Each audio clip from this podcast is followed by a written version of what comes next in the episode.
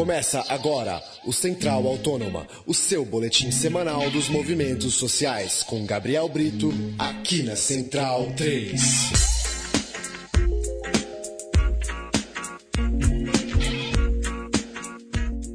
Olá, ouvinte Central 3, hora de mais um programa Central Autônoma, edição de número 58 do nosso programa que trata dos movimentos sociais espalhados pelo Brasil. O programa de hoje foi ao nordeste do país falar de um problema urbano vivido em toda e qualquer grande cidade brasileira, o assédio da especulação imobiliária. No caso desta, entrevistamos Ernesto Carvalho, do Movimento Ocupe Estelita. A área do Cais José Estelita é alvo de um ambicioso projeto de construção de torres comerciais e residenciais, já aprovado lá pela Câmara Municipal de Recife. Ernesto falou da truculência com que o poder público leva o novo Recife adiante e ignora as vozes dissonantes em favor de mais um processo de elitização dos espaços públicos. Além disso, ele explicou as estratégias do movimento para ampliar o apoio da sociedade contra o projeto. Vamos ouvir então a entrevista de Gabriel Brito com Ernesto Carvalho, membro do Ocupe Estelita. Vamos ouvir.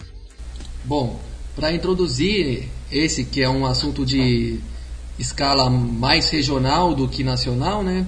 O que é? Conta pra gente o que é o movimento Ocupe Estelita e sua pauta, né? Quais disputas estão colocadas em torno dessa área aí na cidade do Recife?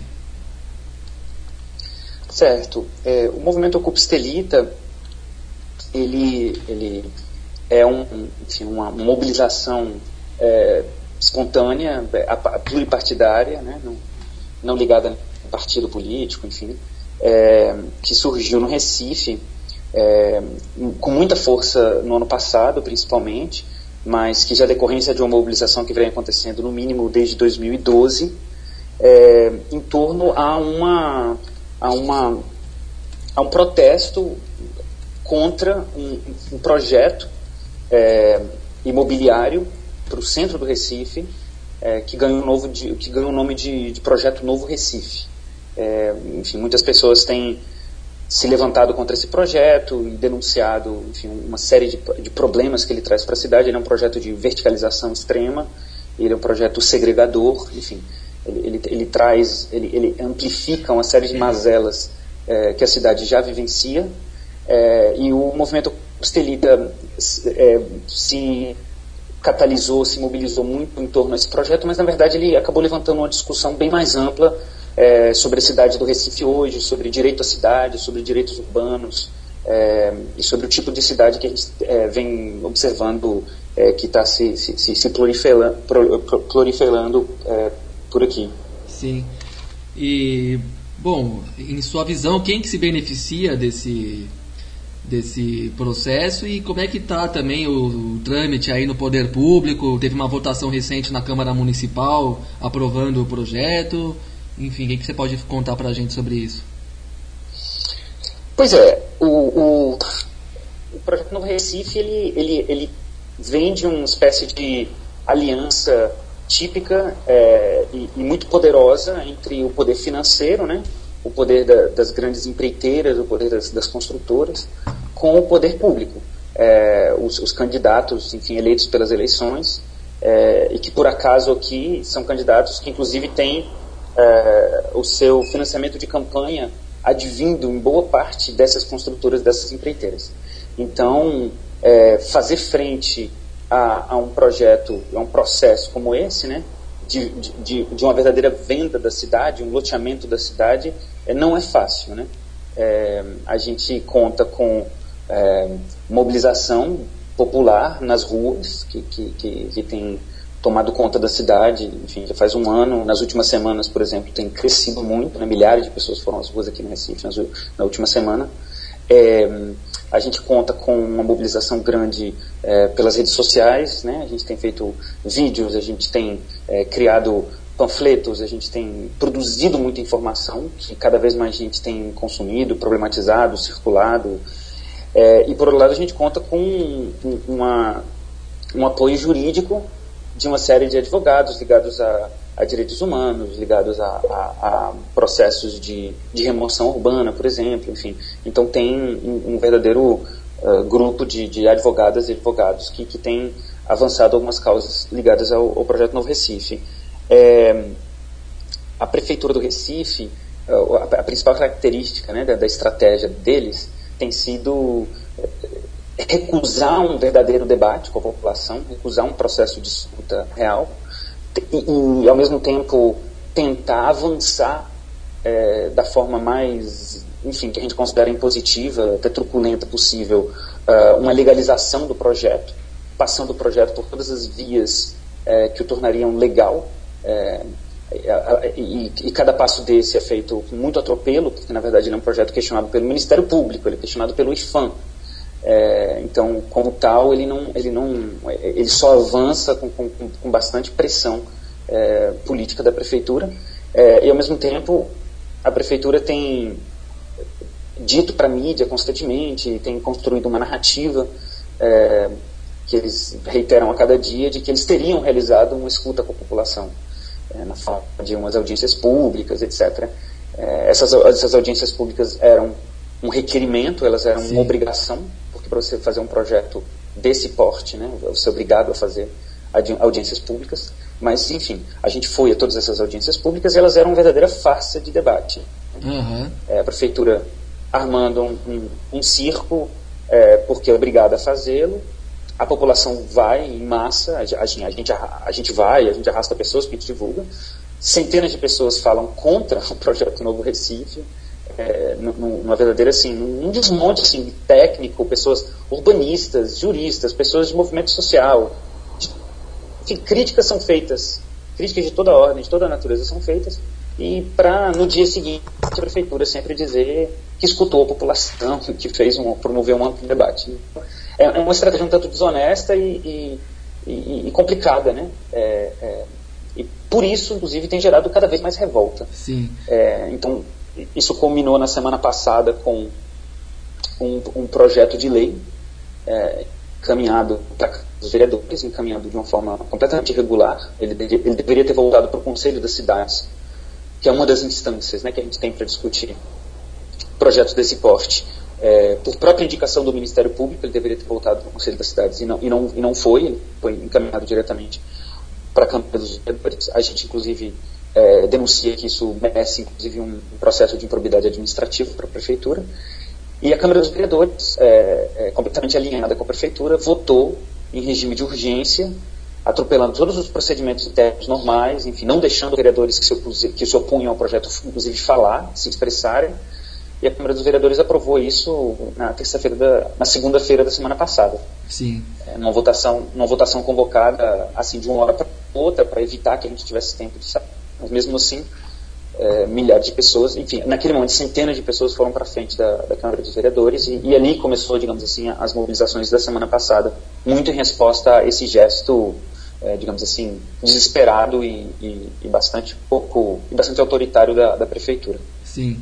E no grosso da população, o que para além daqueles que estão organizados, né, no sentido de enfrentar o projeto, contestar o projeto, no grosso mesmo da população, qual que é o nível de aceitação social desse empreendimento? Assim, você sente a população mais pró ou contra o novo projeto Novo Recife? Eu sinto que o principal desafio é a informação, né? A gente tem feito um trabalho de informar as pessoas, mas no geral, quando você eu converso muito com as pessoas na rua, enfim, até como realizador eu faço documentários. No geral, quando você confronta alguém com o fato de que querem construir um verdadeiro condomínio de luxo, porque é disso que se trata, né? São 13 torres de até 40 andares. A gente sabe qual é o perfil social, né? Que é esperado que possa comprar ou alugar um apartamento desses. Quando você confronta isso com o cidadão comum da cidade do Recife, as pessoas, elas reagem mal. As pessoas, no geral, as pessoas não concordam. Eu já ouvi muito nas ruas, aquilo deveria ser um parque, aquilo deveria ajudar a sanar o enorme déficit habitacional que a cidade do Recife tem. Em torno à área do empreendimento existem comunidades pobres, existem ocupações, aquela é uma área que deveria ser utilizada em benefício da cidade. E isso a gente escuta muito das pessoas. Mas uma outra coisa que a gente escuta também é um ambiente, é um clima, uma resposta às vezes de, bom, mas é assim mesmo que acontece, né? Eles fazem assim, não adianta protestar, nada vai mudar. Sim. Mas o fato é que a gente tem, nessa mobilização de um ano, a gente impediu que o projeto ocorresse. Se a gente não tivesse ocupado a área do cais, né, com barracas, né, até ser expulso da polícia, se a gente não tivesse continuado essas mobilizações, as torres já estariam de pé. Então eu acho que nesse momento, o que era uma predisposição muito favorável à crítica que o movimento vem fazendo, também se transformou numa percepção de que o movimento tem tido um efeito. Eles têm limite para a arbitrariedade que a prefeitura pode fazer. Né? Então, nesse momento, eu acho que a opinião pública está bastante favorável a gente. Uhum. A prefeitura e o consórcio, eles têm tentado armar uma campanha de que nós seremos vândalos, de que nós, enfim, seríamos pichadores ou pessoas que estão indo quebrar coisas na rua, o que não é o caso. Enfim. E, por outro lado, eles têm tentado armar uma campanha difamatória dizendo que nós estamos ligados a algum partido político, que isso aqui seria coisa, enfim, ou do PSOL, ou do PT. Mas o fato é que também não é. É um movimento realmente pluripartidário, que não recebe dinheiro de ninguém, se financia vendendo camisetas e adesivos. Então é isso, nós estamos nessa verdadeira queda de braço com o poder político aliado ao poder financeiro na cidade. Sim. E sobre a organização de vocês, já que você falou desse lado aí de que o movimento é atacado e tal, conta pra gente como é que é o tipo de organização de vocês, de mobilização, as estratégias que vocês usam para divulgar o movimento, a luta e tentar barrar o empreendimento, enfim, conta mais pra gente desse aspecto da organização de vocês. Bom, tudo que o movimento faz, ele faz de uma forma muito espontânea, né? Tem sido assim, o movimento se reúne em atos ou em assembleias abertas, decide o que fazer a seguir. Tem muitas pessoas muito propositivas que dão, enfim, ideias de ações a internet, né, o Facebook acaba sendo a plataforma principal de mobilização e de adesão, sem dúvida, o YouTube também para os vídeos. Então, assim, esse movimento, ele... Por exemplo, quando a gente vai para um ato, a gente nunca sabe muito bem para onde o ato vai, né? O ato ele tem sido um processo muito espontâneo na rua. Então, é um pouco isso. Uhum, certo. E, bom, para a gente já finalizar e também agradecendo pela sua entrevista, o que você acha de forma mais ampla, né? O que você pensa que representa essa disputa política e econômica no atual jogo de forças aí da política local no Recife? E que resumo você faz também das políticas urbanas dessa importante cidade nordestina aí não só agora, como nos últimos anos, últimos períodos políticos? Certo. Bom, o Recife... Os problemas que a gente observa no Recife, eu acho que eles são típicos de uma boa parte das cidades brasileiras hoje, né? O que a gente tem são grandes empreendimentos que passam por uma espécie de privatização extrema do espaço público, uma recusa do espaço público. Então, em vez de você pegar áreas e o poder público se apoderar delas de uma forma que beneficia a cidade, o poder público vende elas sistematicamente.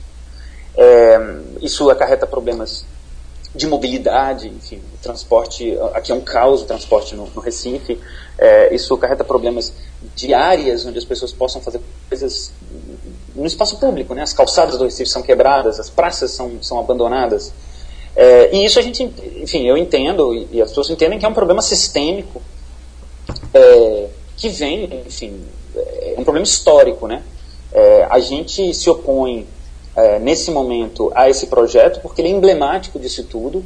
A forma como a gestão atual e a prefeitura atual tem defendido esse projeto é também emblemática dessa aliança entre o poder financeiro e o poder público.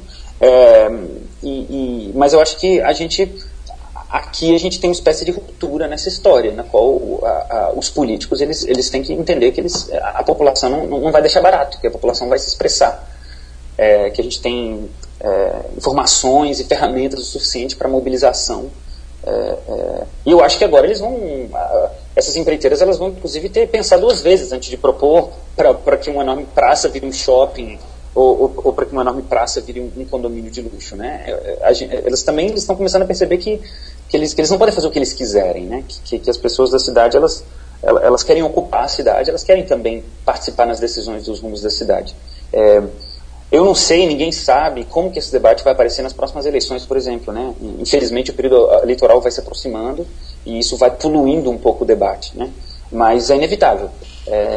O fato é que, como antes, não será, eu acredito, depois do movimento Ocupe Estelita.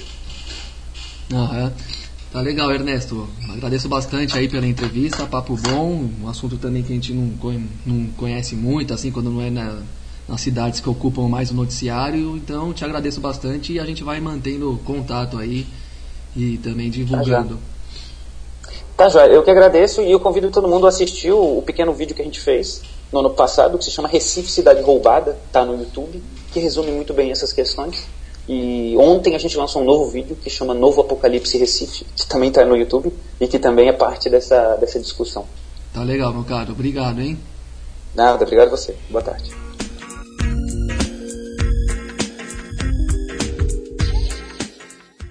Fim de mais um programa Central Autônoma, entrevista com o Ernesto Carvalho, do Ocupe Estelita, movimento de grande repercussão lá de Recife. O programa Central Autônoma chega toda sexta-feira em central3.com.br, então a gente se vê semana que vem, até lá.